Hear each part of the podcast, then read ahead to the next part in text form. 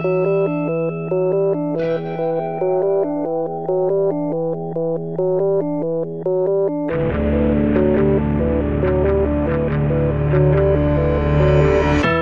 e bentornati su Easy Apple, puntata numero 249 che non perderò tempo a sottolineare come sia un numero che eh, precede un numero importante, per cui mi limiterò a presentarmi. Come sempre, io sono Luca Zorzi.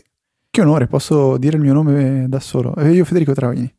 Sì, sì, Fede, ho deciso di autorizzarti, non so, non so, cosa mi prende questa settimana, però dai, un po' di vento di novità anche qui su Easy Apple. In effetti il vento di novità l'hai azzeccato abbastanza. Visto che... Non abbiamo avuto degli ospitoni come il nostro collega Gruber, però insomma ci accontentiamo. No, però novità, dai, una, una, piccolissima novità che ci sembrava giusto, eh, diciamo, introdurre nel nostro format easy appoliano, la spiegheremo a fine puntata dove appunto avverrà questo brevissimo, cioè brevissimo, diciamo piccolo ma importante cambiamento.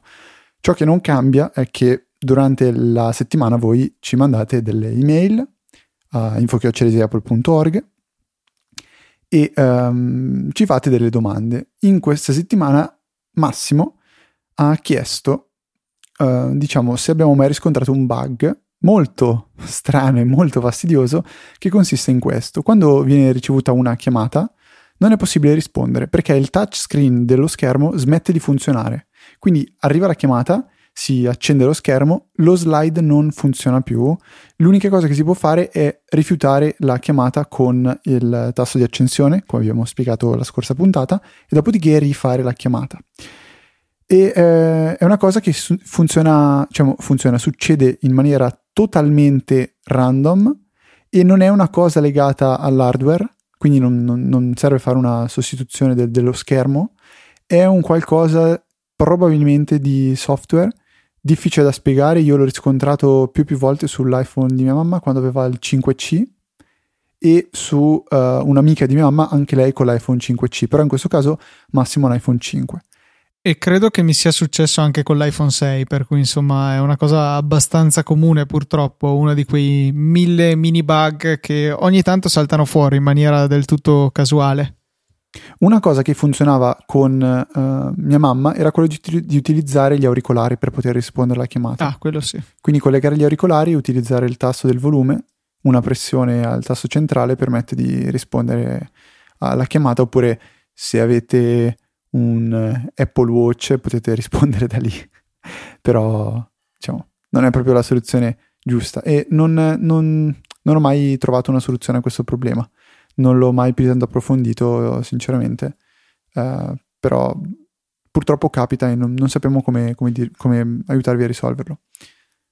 Fede, potremmo anche andare magari adesso eh, li vado a recuperare intanto che tu ci parli di un interessante servizio che hai scoperto online riguardo ai risultati della, sondaggio. Eh, del sondaggio che abbiamo fatto la settimana scorsa sì, perché sì. è inutile eh, tirare non so la, la, roccia e appunto suggerire di rispondere ai nostri sondaggi eh, quando poi non eh, non andiamo a dare i risultati, che okay. è quello per cui servono i vostri voti. Allora, mentre tu recuperi i dati, io vi, vi parlo di questo servizio che ho trovato in settimana, che in realtà non è niente di trascendentale, ma mi ha aiutato parecchio, nel senso che io avevo un PDF con all'interno una tabella ed era palesemente una tabella di Excel, una tabella generata da Excel.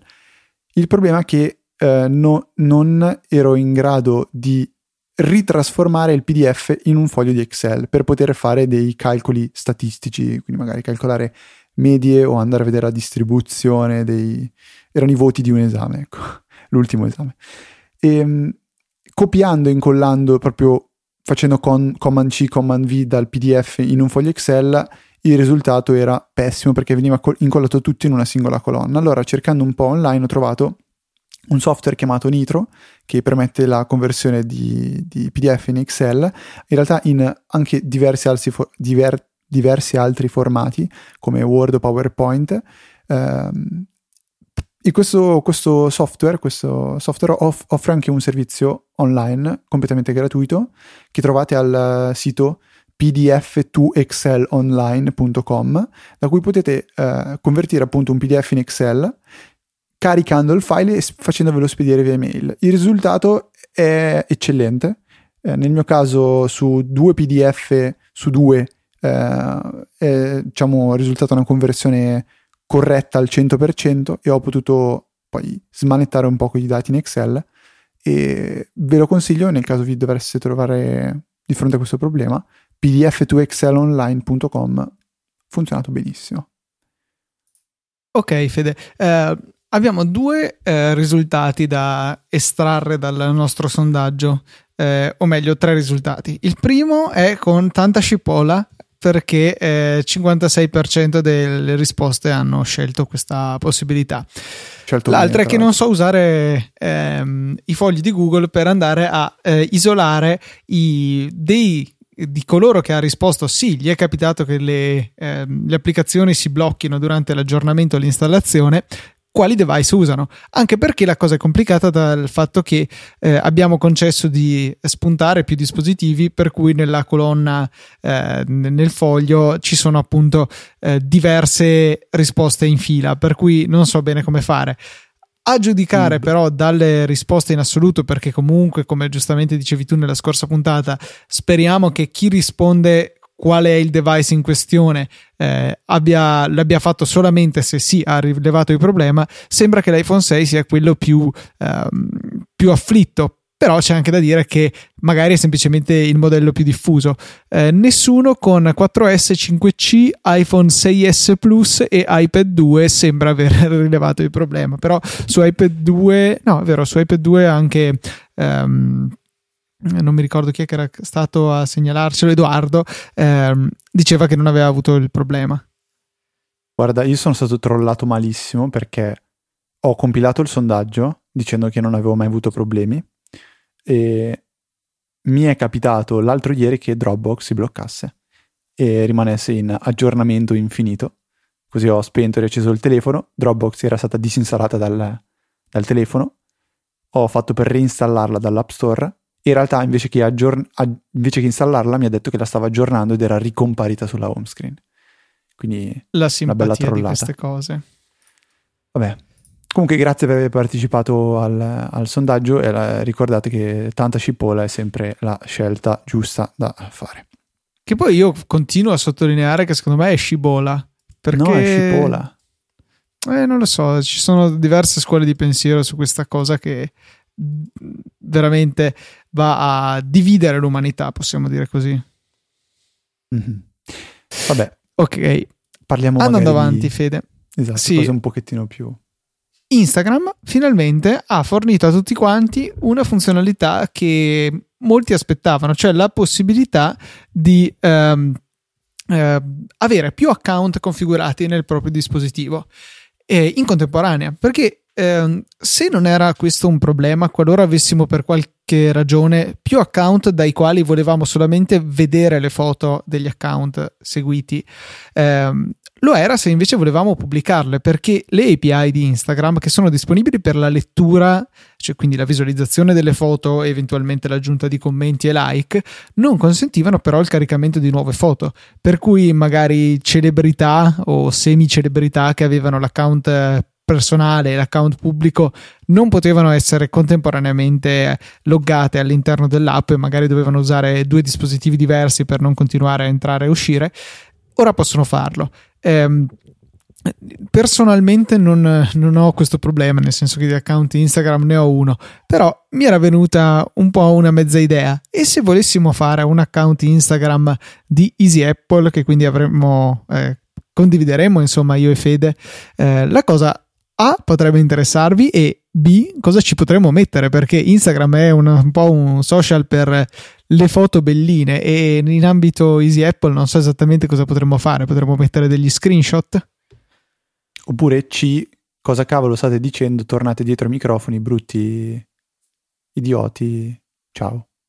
No, io comunque al di là di tutto mi chiedo come mai Instagram abbia tardato così tanto a fornire una funzione così apparentemente banale. Eh, ma perché quante, vist- quante, persone hanno più di un account Instagram?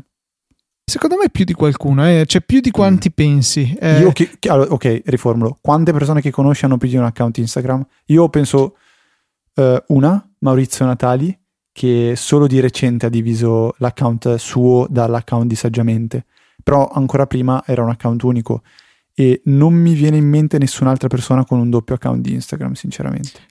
Ma non lo so, cioè se volessi, non so, diventare un fashion blogger, per esempio, no? Vorrei avere il mio account separato per uh, la mia attività di fashion blogging, per cui eh, e non penso di essere l'unico, insomma, per comunque dare una possibilità in più di sfruttare questo social, per cui secondo me era tutto l'interesse di Instagram barra Facebook consentire questo genere di attività. Eh, un po' come su Facebook puoi impersonare la tua pagina, ok? Quindi gestirla attraverso l'app e, mm, e non ti costringe a uscire dal tuo account personale e entrare nell'account della tua pagina, che peraltro non esiste. Eh, non vedo perché Instagram dovesse essere trattata diversamente. Non, non, lo so, cioè in realtà potrebbe essere una cosa retroattiva, nel senso che magari poche persone hanno anche un secondo account di Instagram proprio perché non era facile averlo. E mi è appena venuto in mente adesso, però piuttosto che avere un, un account di Instagram di Easy, di Easy Apple, mi metto a fare un podcast su League of Legends, Luca. Potresti fare l'account di League of Legends ma dove raccogli. No. Ma no, perché alla fine, cioè, io posso capire avere un secondo account se uh, vuoi, vuoi veramente dedicarlo a un servizio. Tipo, io penso a chi ha l'account, c'è un account molto bello su Instagram, si chiama, se non sbaglio, iSetups, dove vengono postate delle scrivanie um, molto particolari, eh, minimaliste, con i Mac, foto in bianco e nero, cioè sono foto che vedi, sono, artisti- sono foto artistiche molto, molto belle. Però è un account dedicato a quello. Una persona che abbia un doppio account, eh, al di là magari di celebrità o chi ha un sito o offre, vuole offrire un servizio del genere, trova una cosa assolutamente ridondante. Mentre la account di Twitter si, si, può usare tranquillamente per comunicazioni, cioè noi con Easy Apple comunque lo sfruttiamo abbastanza tanto Twitter. Eh, pensare di avere una, un account dove puoi, puoi, puoi, postare soltanto praticamente foto non, non, non, non, è un canale di comunicazione. Instagram è un canale di boh, co- condi- condividere una foto. Cioè, anche gestione di commenti. Eh, risposte o automazione di... non so, non, non, ne vedo più tanto l'utilità e capisco il perché non, non ci sia mai stata questa funzionalità fino a poco tempo fa, diciamo. Sì, effettivamente è un utilizzo di nicchia, però ripeto, secondo me, ne, cioè, comunque hanno uno stuolo di, di, programmatori che potevano dedicarsi all'attività, per cui onestamente mi ha stupito, ecco, questa scelta, al di là dei motivi che... Eh, cioè, boh, non lo so, mi, ha, mi, ha, mi ha, stupito che non, non, l'abbiano fatto prima al di là di tutto. Mm. Ok. Nel frattempo, inutile specificare che la, la, connessione ogni tanto fa i suoi alti e bassi, um, però c'è una, un, un, evento che è successo in settimana, che ho già anticipato a Luca nel pre-puntata, ma che volevo raccontare un po' anche a voi, che um, mi è successo appunto una mattina, ero eh, fare il tirocinio con il mio, mio, collega, diciamo, e arriva un'email e la mail che arriva è dall'università e io sto aspettando il voto dell'ultimo esame, allora ho detto porca miseria, mi sa che è il voto del, dell'ultimo esame. E mentre stavo andando diciamo, a leggere l'email con, il mio iPhone è arrivata una, una notifica che non, non, ho riconosciuto inizialmente perché è una notifica che non avevo mai ricevuto prima, che mi diceva che il mio battito cardiaco era salito sopra i 130 battiti al minuto. E ho detto, porca miseria, cosa, sta succedendo?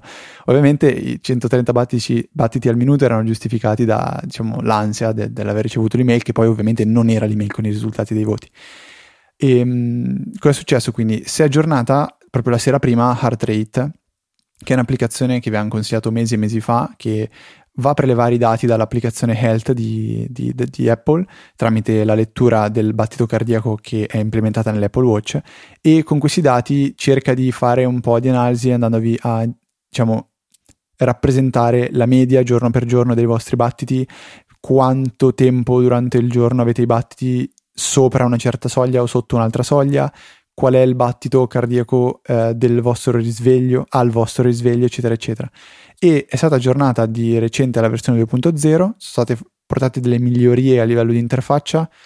Secondo me l'applicazione resta ancora veramente fatta malissimo, però è l'unica che offre queste funzionalità che ho, che ho, che ho trovato io e tra le nuove funzionalità è stata introdotta la possibilità di essere notificati quando si supera una certa soglia di battiti sia eh, come limite superiore sia come limite inferiore. Se non sbaglio, di default è impostato sotto i 50 battiti e sopra i 120.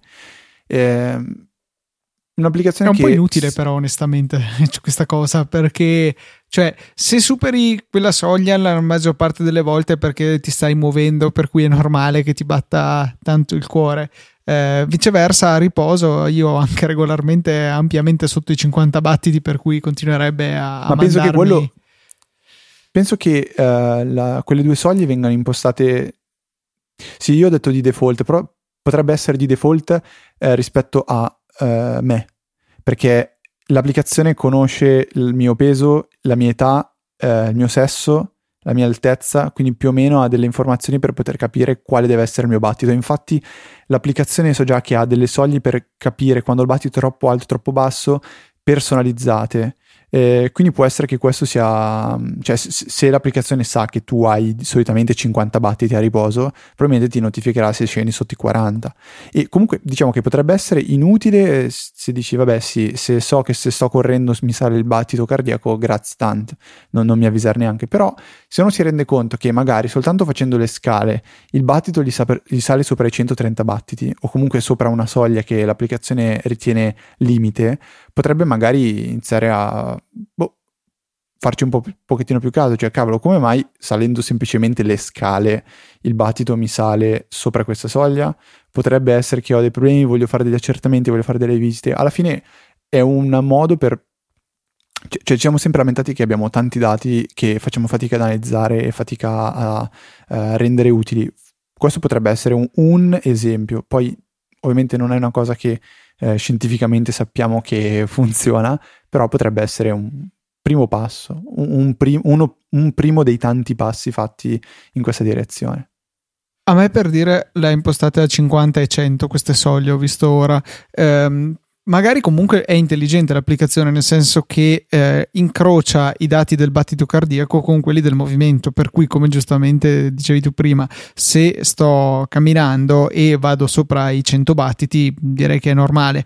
Se invece sono fermo immobile nel letto e ho 120 battiti probabilmente c'è qualcosa che non va. Come pure se sto correndo come un indemoniato però ho 40 battiti eh, potrebbe essere esatto un ottimo, un ottimo, esempio. Adesso non so se questo lo faccia realmente l'applicazione. Però. Questo sì, bisognerebbe chiedere allo sviluppatore perché non, non mi sembra che ci sia la scritto. recensione di, uh, di, di, di, Viticci che ha scritto, ve la possiamo mettere nelle note della puntata. Tra l'altro l'ho chiamata Heart Rate in tutte, tutto questo tempo, in realtà l'applicazione si chiama Heart, Heart Watch. Sì, esatto. Uh, perché Quindi... appunto è pensata per uh, funzionare insieme all'Apple Watch. In realtà funzionerebbe anche se voi aveste qualunque altro dispositivo che in qualche maniera fa confluire i dati nell'applicazione salute di Apple. Eh, tra queste in realtà un dispositivo, cioè un'app che non richiede necessariamente un uh, dispositivo hardware è uh, Heart Rate delle, um, come si chiama, di Rantastic che è disponibile sia in versione gratuita che pro. Nella gratuita mi pare che venga semplicemente limitato il numero di misurazioni che è possibile fare in un giorno e utilizza il flash dell'iPhone, quindi voi andate a coprire fotocamera e flash con il dito, eh, sporcate per bene la lente, però in compenso eh, riesce a fornire una buona lettura del vostro battito cardiaco. Eh, soprattutto ho notato facendo un po' di prove così tra me e amici, se non avete le mani sudate, se siete delle persone a cui tendenzialmente tendenzialmente le mani sudano, funziona meno bene questa cosa, come anche funziona meno bene il Touch ID, quindi non so, è un po' un prossimo passo dell'evoluzione umana, quindi probabilmente se vi sudano le mani non avrete molto futuro, sto scherzando ovviamente. non, non so eh, se l'hai, l'hai detto, ma utilizzando questa applicazione, quindi per misurare il battito cardiaco, poi si possono importare i dati in uh, Heartwatch. Sì, no, vengono in automatico perché Heartwatch Passano in realtà per, va a pescare health. da health, esatto. Sì, sì. E comunque, cioè, questo comunque devo dire che eh, l'idea dell'applicazione salute centralizzata, che all'inizio mi lasciava molto scettico, anche perché se andate a vedere ci sono una quantità assurda di dati che è possibile memorizzare e per i quali chiaramente c'è bisogno di un'app che li vada a inserire, eh, alla fine viene sfruttata piuttosto bene perché eh, possiamo usare in contemporanea l'analisi dei dati provenienti da Apple Watch, da questa applicazione qui, magari da una fascia con cardiofrequenzimetro da usare quando ci alleniamo, insomma tutto che viene eh, un po' incorporato in questo database unico che è l'applicazione Health che risulta molto molto comoda da questo punto di vista. All'inizio ero poco convinto che avrebbe avuto successo. In realtà dobbiamo dire che adesso, dopo un paio d'anni dall'introduzione eh, di questa applicazione, si vede un certo supporto da parte dei vari sviluppatori. Sì, qualcosina aumenta, diciamo, secondo me, dai. Piano piano. Anche se non me ne rendo conto, magari a volte. Cioè, tipo, è una cosa molto trasparente, in effetti. Io che l'applicazione Health raccolga dati non, non non lo so. Però in quando... realtà devi dare l'autorizzazione al... Uh, no, no, no, no cioè che, che, un'applicazione possa utilizzare i dati di Health, ok, ma che Health mi stia uh, raccogliendo tutti questi dati in automatico, non, quasi non me ne rendo conto.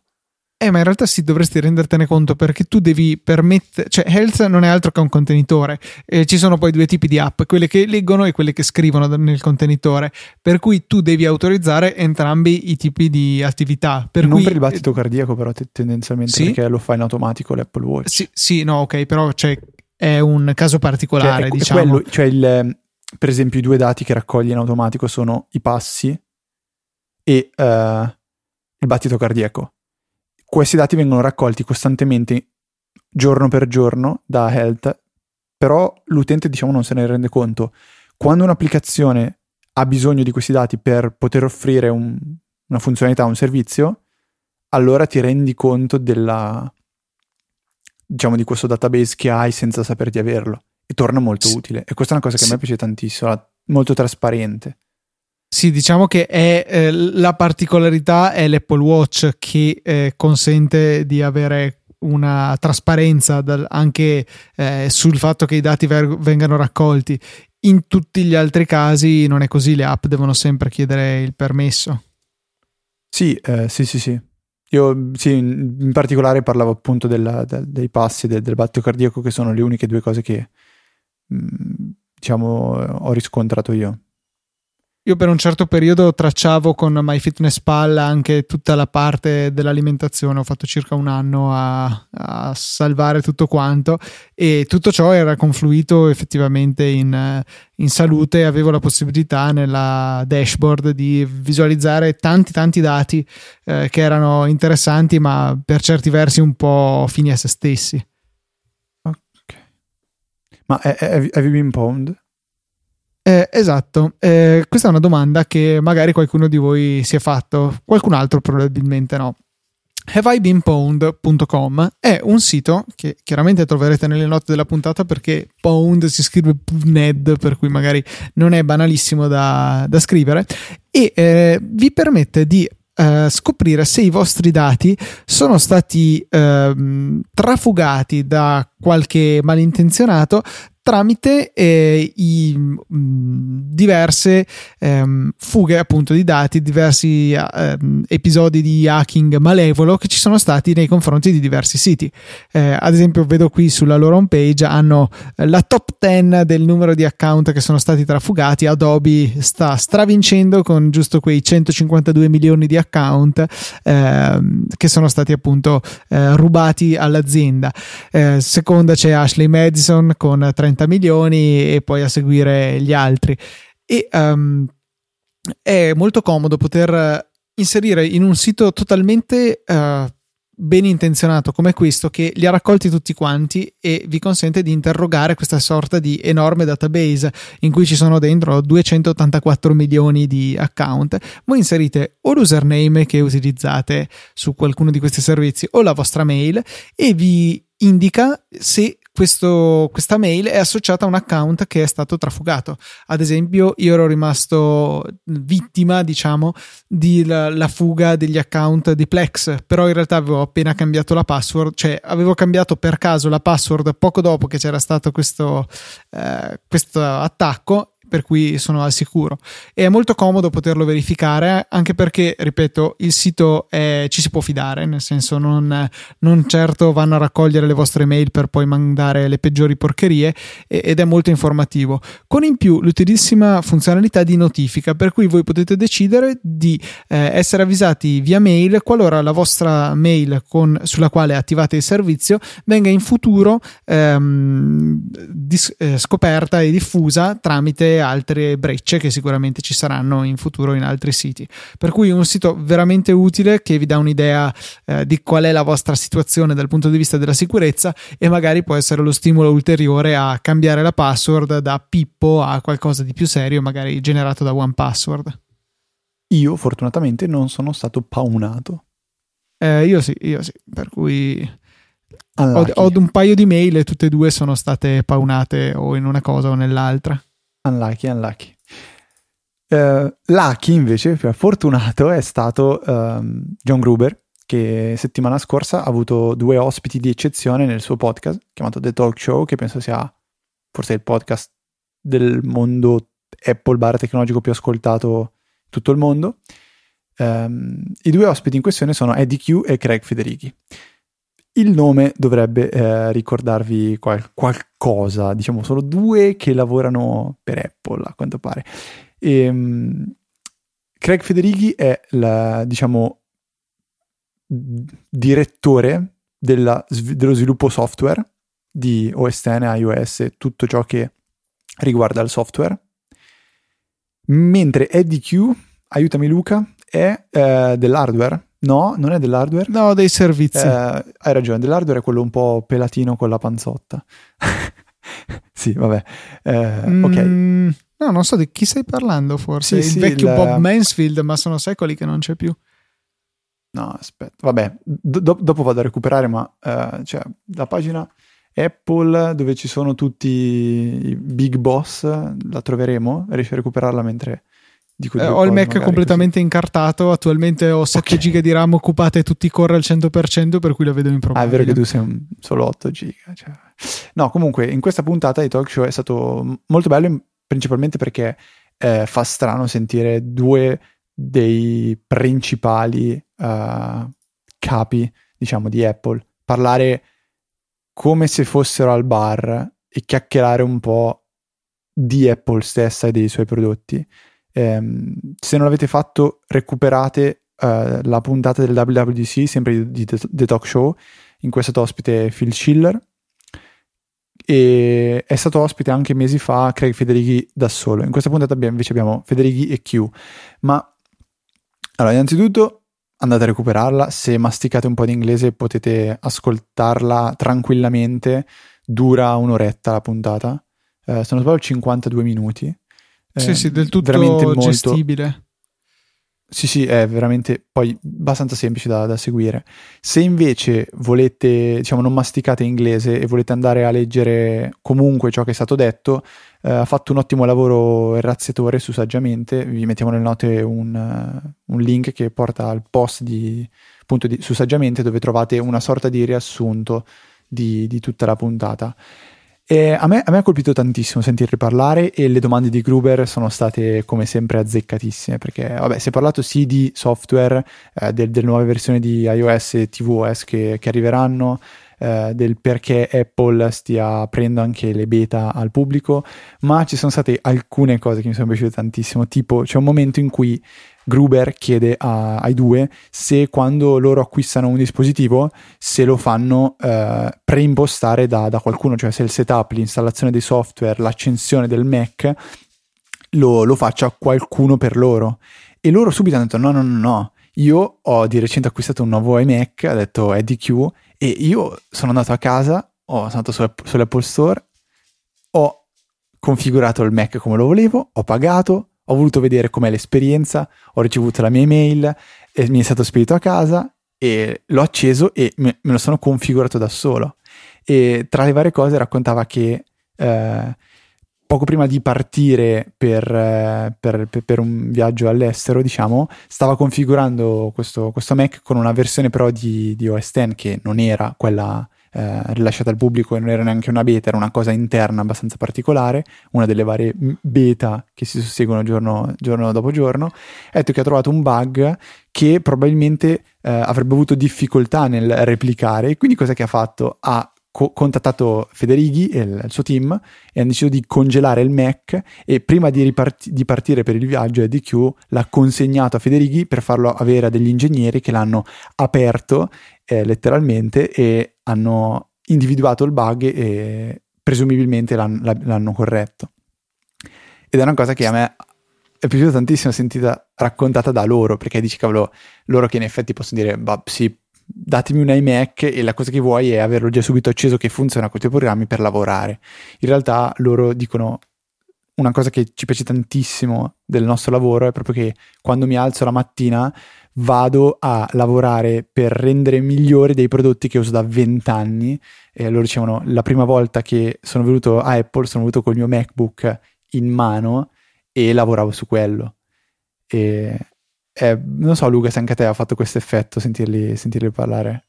Sicuramente trasmettevano una grande passione, era quello un po' su cui contavo, perché poi al di là dei meriti o demeriti che possa avere avuto ciascuno dei due, eh, sicuramente avevano una grande passione per il, loro valore, per il loro lavoro. Di certo non erano lì disinteressati sui prodotti, semplicemente al fine di portare a casa un bel po' di soldi a fine mese. E questo sicuramente mi ha fatto piacere. E poi, insomma, come anche era stato Schiller, che in realtà eh, dei tre, se vogliamo, è quello che eh, mi sembrava meno umano a vederlo nei keynote, un po' più macchina, un po' più volto dell'azienda, ma eh, magari che non lasciava trasparire molto la sua, la sua personalità. In realtà è una persona come tutti noi, con la differenza, vabbè, che lavora in una certa aziendina e ricopre una posizione di un certo livello. Però ecco, eh, mi piace molto vedere questo lato umano che boh, può volendo pensare male, magari anche costruito per i podcast, ma onestamente non credo, eh, di questi personaggi che sono così importanti per il futuro dell'azienda. Eh, mi è piaciuto un sacco, sempre molto piacevole. Poi Gruber è, è è bravissimo a fare il suo lavoro di intervistatore. Eh, non, comunque non schiva le domande un po' scomode. Loro chiaramente un po' schivavano con le loro risposte, non davano eh, spesso eh, una spiegazione così diretta come magari puntava a ottenere Gruber, per quanto anche lui stesso è coscientissimo del fatto che non ti diranno mai, eh no, la nostra, eh, che ne so, la qualità del nostro software è un po' calata, però ci stiamo provando a, a ritornare a, a migliorare. Per cui, insomma, eh, una, un episodio di The Talk Show che vale sicuramente la, la pena di ascoltare. Eh, è breve, è, poi Gruber parla molto piano, per cui. Eh, è possibile seguirlo anche insomma senza avere un inglese perfetto ci si perderà qualcosa ma secondo me vale la pena di fare uno sforzo e ascoltarlo.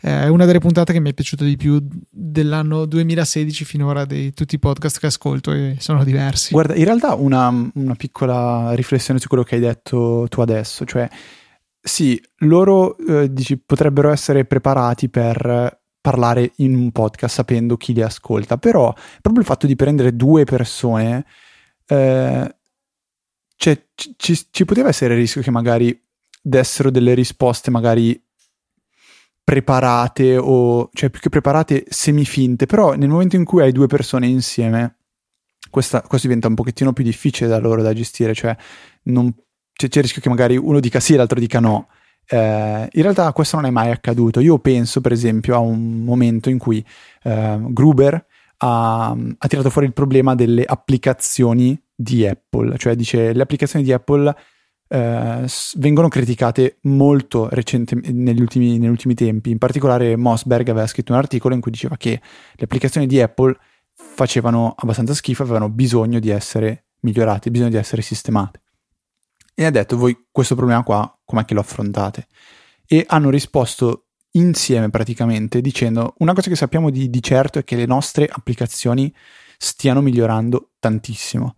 Da, se si pensa 5 anni fa rispetto adesso, le nostre applicazioni stanno facendo dei passi avanti evidenti. Il problema è che il, diciamo, la, la, la, barra, la, loro la chiamavano la barra, ma è la, l'asticella della qualità del software che eh, viene offerta e che gli utenti si aspettano si sta alzando ad una velocità ancora maggiore. Ok?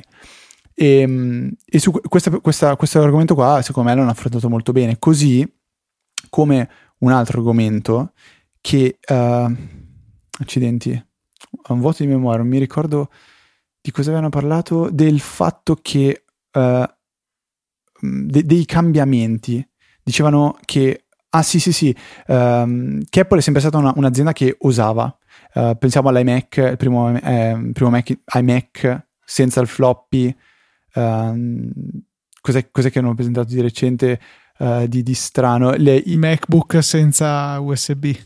Può essere che voi adesso abbiate un pochettino più di paura eh, nell'usare e loro facevano riferimento al fatto che adesso loro hanno a che fare non più con, uh, con poche persone, magari come accadeva 10-15 anni fa. Adesso hanno attivi un miliardo di dispositivi iOS. E un altro dato che era abbastanza interessante era al secondo vengono scambiati 200.000 iMessage al secondo.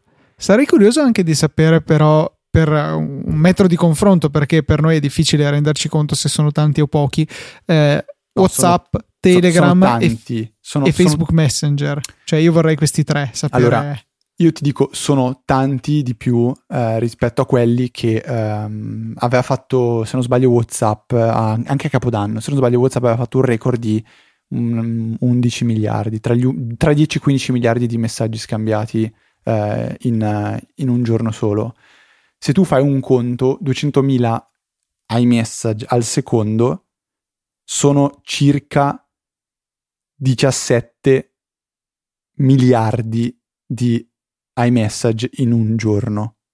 Quindi 200.000 al secondo diventano circa quasi 20 miliardi al, al giorno. Però in realtà bisognerebbe capire come vengono contati perché se io mando un messaggio a te Luca e a te arriva su iPhone, iPad e Mac questo magari viene contato come tre messaggi.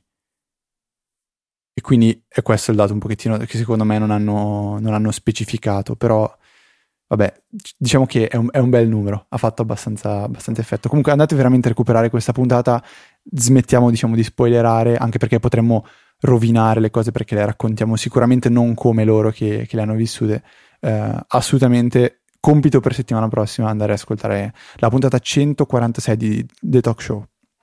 Stavo recuperando i dati relativi a WhatsApp, che in realtà sono vecchiotti perché sono del giugno 2013 e avevano stabilito il record di 17 miliardi di messaggi ricevuti e 10 miliardi inviati, quindi ci sono chiaramente dei messaggi di gruppo in cui uno invia e tanti ricevono, eh, in 24 ore. Considerando solo i 10 miliardi inviati nell'arco delle 24 ore vuol dire una media di 115.000, quasi 116.000 al secondo. Sì, ma se eh, tu pensi questi sono i dati di un giorno praticamente. Sì, sì beh, però era cioè, un giorno, un giorno picco, qualsiasi di giugno. Loro parlavano era... di media. No, no, no, lo, loro hanno parlato di picco, sono sicuro. No, no, no. Eh, 100%. Apple ha detto noi mediamente scambiamo... Fede, ci giochiamo la, il possesso totale di Easy Podcast? No, no, non, guarda, io sono abbastanza sicura, ma sai che la mia memoria gioca sempre male. Però mentre ascoltare quella parte lì avevo capito. Eh, raggiunge picchi di. L'ha scritto anche saggiamente. Eh, esatto. Quindi bene. Eh, ragazzi, vi posso annunciare che da oggi Fede è uscito dalla board di direzione Ciao. di Easy Podcast. Adesso sentirete il rumore della chiamata di Skype appesa. esatto. Vi lascio al Luca. No, questa parte me l'ero persa, avevo proprio... Scusate, avevo proprio capito che era un, una cosa, diciamo, abbastanza costante. Allora, ok. Allora ci sta, è paragonabile a WhatsApp. No, sì, appunto, come dico, sarebbe interessante vedere tutti i servizi come, come se la mhm. cavano, mm-hmm. ecco, da questo punto di vista. Fede, invece, vuoi darci dei suggerimenti? Andando avanti, volevo appunto passare all'argomento successivo che avevi segnato in scaletta, e cioè un articolo intitolato 25 cose che non sapevi che il tuo iPhone potesse fare. Un po' uno sì. di quei titoli click grabber, però c'è qualche suggerimento carino. Ma ehm, allora, in, in realtà devo prima aprire e chiudere una parentesi velocissima perché a onore del vero eh, prima la persona cicciottella pelata a cui mi riferivo era proprio Bob, Bob Mansfield, eh, che come dicevi tu correttamente non è più presidente della, dell'hardware, eh, diciamo da, da, parecchio tempo. Eh, adesso è Dan, Dan Riccio, l'hardware, Senior Vice President Hardware Engineering, quindi ok, per onore del vero specifichiamo questo. L'articolo invece a cui si riferiva Luca, che è 25 cose che tu non sapevi il tuo iPhone potesse fare, è un articolo di Ultralinks, che è un blog di cui avevamo parlato eh, un paio di puntate fa, forse tre puntate fa. Um, e questo articolo in realtà è molto carino perché non è un, un classico articolo a chiappa, a chiappa link, perché effettivamente ci sono delle cose che secondo me il 50% almeno degli ascoltatori non sapeva. Tipo, nell'applicazione telefono, leggo alcuni, eh, poi, poi vi lascio il link all'articolo, tipo che dall'applicazione telefono, se si preme subito il tasto verde, viene ricomposto il numero del, che si aveva chiamato in precedenza, quindi è una sorta di eh, redial, yeah, detto in inglese, oppure che si può cancellare la cache delle applicazioni dell'App Store. Uh, quelle, quelle, di Apple, scusate, bisogna praticamente aprire l'App Store e premere circa 10 volte eh, una delle icone che ci sono in basso nell'App Store. Molto, molto, molto carino come trick. L'avevo letto anni fa, t- da, su, sempre su um, Saggiamente. Uh, e un'altra che, che, mi piaceva tanto era la possibilità di uh, pulire la RAM dell'iPhone tenendo premuto il tasto di accensione finché non compare la scritta uh, scorrere per spegnere, eccetera, eccetera. Poi a, a quel punto lì lasciare il tasto di accensione e tenere premuto il tasto home finché non, eh, lo schermo diciamo, non diventa bianco e si ritorna alla home screen. Questi sono sì. tre dei 25 consigli, ce ne sono alcuni secondo me interessanti che vale la pena leggere. L'avevo scoperto per sbaglio la questione dei 10 tab, perché ero lì che non mi si caricava la tab degli aggiornamenti, ero lì aggiorna, aggiorna, aggiorna, aggiorna, aggiorna, finché si è, ho visto proprio l'app che si ricaricava. E tra l'altro avevo letto su Twitter che in realtà quella parte lì, come tristemente tante parti dell'App Store, in realtà è poco più che una web view. Ehm, un po' eh, abbellita perché non mi ricordo chi aveva fatto eh, delle mm, si era messo in mezzo insomma tra le comunicazioni dell'iPhone e internet le aveva intercettate aveva visto insomma tanto tanto HTML che passava su e giù per l'etere e, insomma era una cosa abbastanza interessante e che no, onestamente non mi aspettavo per una parte fondamentale come l'App Store che fosse alla fine qualche cosa di, basato sulle tecnologie web è abbastanza strano. Fede, direi che siamo in chiusura di questa puntata, sì, ce l'abbiamo sì. fatta anche questa settimana. Come sempre ci sono molti altri argomenti che rimandiamo di settimana in settimana, ma non è un problema, meglio così vuol dire che siamo ancora belli longevi. Anche perché eh, bisogna sicuramente arrivare minimo a settimana prossima, perché quello sì che sarà una puntata importante con un numero di un certo livello, un quarto di migliaio non è poco. Tanta roba. E Invece, come al solito, volevo ringraziare tutti voi che avete deciso di supportarci e ricordarvi ancora una volta come si può fare. Eh, prendo anche spunto da una domanda che c'era arrivata via mail, ne approfitto per dare a tutti l'informazione. Vi ho tediato molte volte circa il supporto che potete darci tramite Amazon facendo i vostri acquisti partendo dal nostro link. Perché questa parola è importante? Partendo. Perché, come abbiamo scoperto eh, con l'aiuto di um, Massimo, se non sbaglio, esatto che ci ha anche scritto a chiederci chiarimenti.